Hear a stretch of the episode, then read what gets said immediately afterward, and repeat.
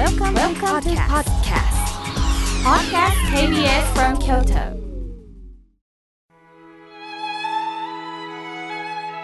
改めまして僧侶の河村明慶です今日の法話は時間についてお話しいたします今日は時の記念日改めて時間を大切にしたいものですねこの KBS 京都ではそれぞれに個性あふれる番組がありますねニュース情報番組などは時折時間をお知らせしています。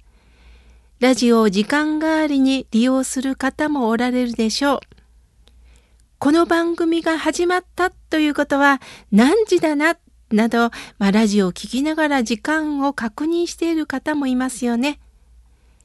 時と言って漠然とした言葉で使うことがあります。例えば、時には失敗もあるよとか時としてそんなことも起こると表現することがありますね。状況が明示できない漠然とした時期のことです。もう一つはちょうど良い機会を時で表現することもあります。しかるべき時を待つと表現したりするのもそういうことですね。自分でも想像できないまた目に見えない機会つまりきっかけというのは生きる中で大切なことなんでしょう。私は新宗の教えをいただく僧侶です。何を教えていただくかというと、一つは、本当の信心は何なのかを教えていただきます。まあ、信心とは信じる心です。自分の努力で掴み取った信心は本当の信じる心ではないんですね。阿弥陀如来からいただいた信心です。掴み取るんではなくってむしろ阿弥陀さんからいただく信心が大切なんです。その信心には2つありますよと教えてくれます。それが二種人心と言われています。二種は二つの種類の種。人心は深く信じると書いて人心。その一つ目が木の人心。次に法の人心です。難しいので分かりやすくお伝えしますね。信じる心というのはいきなりいただけるものではありません。今日のテーマであるこの時間、きっかけがあっていただけることなんです。一つは木の人心です。木とは機械の木。きっかけです。ありがたいなぁという表現が出るのは、生まれた時から順風満帆の時には出ません。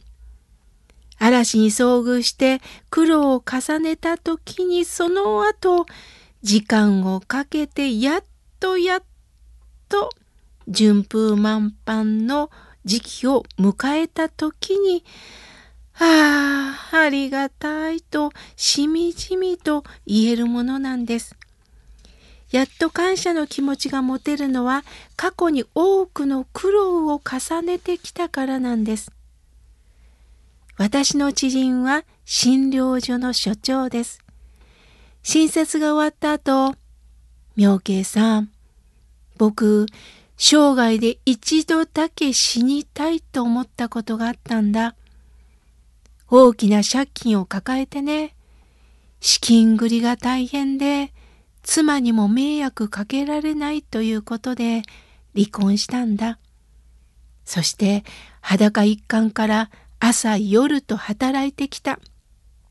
借金を抱えた瞬間、友達はみんな去ったんだ。これも辛かったよ。やっと診療所の経営が順調になってきた時に、離婚した妻ともう一度結婚したんだ、と教えてくださったんです。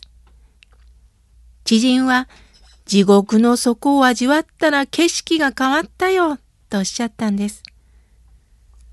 その時に読んだ指南書。仏教書が僕を支えてくれたんだと教えてくださいました。これがまさに木の人心です。どうにもならない自分、救われるはずのない自分を仏さんは見放さなかった。こんな私も生きていいんだと居場所をいただけたとき、初めて信じる心が湧いてくるのでしょう。この仏さんが見放さなかったということは、良い方にラッキーな方向に全て運んでくれるということではないんですね。仏さんは何でも願い通りに都合よく助けるというのではなくって、あなたはここで生きていけるんだよと自分の居場所、私を支えてくれる安心した働きに会えた時に私たちは初めて信じられると思えるんですね。さて今度は生活の中から南無阿弥陀仏のお念仏をいただいた妙高人と言われるお園さんは落ちればこそ救ってもらいますわのとおっしゃったそうです。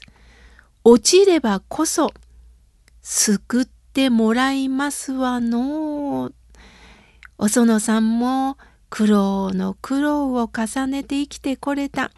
その時に初めて阿弥陀さんの救いに出会われた。これが法、仏法の法と書いて法の人心です。落ち込んで苦しんできた先に初めて南無阿弥陀仏のお念仏を唱えた時に阿弥陀さんのお慈悲をいただくということです。落ちるしかない、救われようもないのが私たち煩悩を抱えた人間なんです。完璧な人間っていないんですよ。もちろん、この私も含めて。新種を開いた親鸞上人はおっしゃいました。お慈悲の水は高いところにはたまりません。低いところ、低いところにそっと流れていくんです。私たちは何でもできる。思い上がったところに本当のお慈悲っていただけないんです。ああ、私は辛い、ダメだった。どうしたらいいのかってドーンと大地に叩きつけられたところにいよいよお慈悲の水が上から流れてくるということです。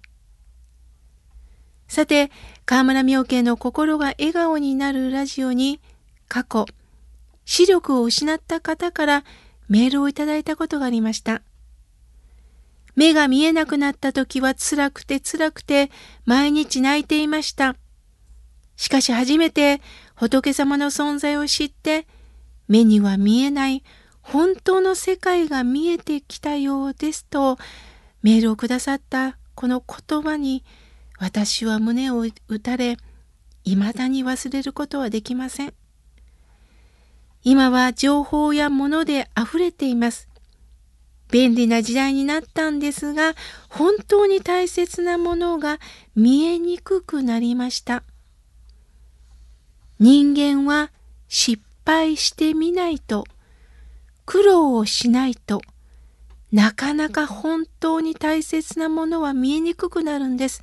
思い通りになってる時には、私たちは欲望にどうしてもまみれますから、本当のものが見えなくなるんです。失敗して初めて信心をいただく起源になれるんです。信心は掴み取ることではなく、いただくことなんです。時を見るというのは大切ですね。ただの時間稼ぎではありません。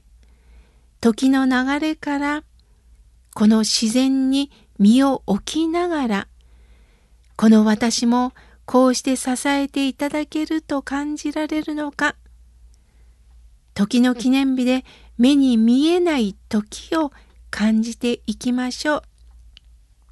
待つ時間、ワクワクする時間、泣く時間、笑う時間、それぞれに大切な時の流れがあるのですね。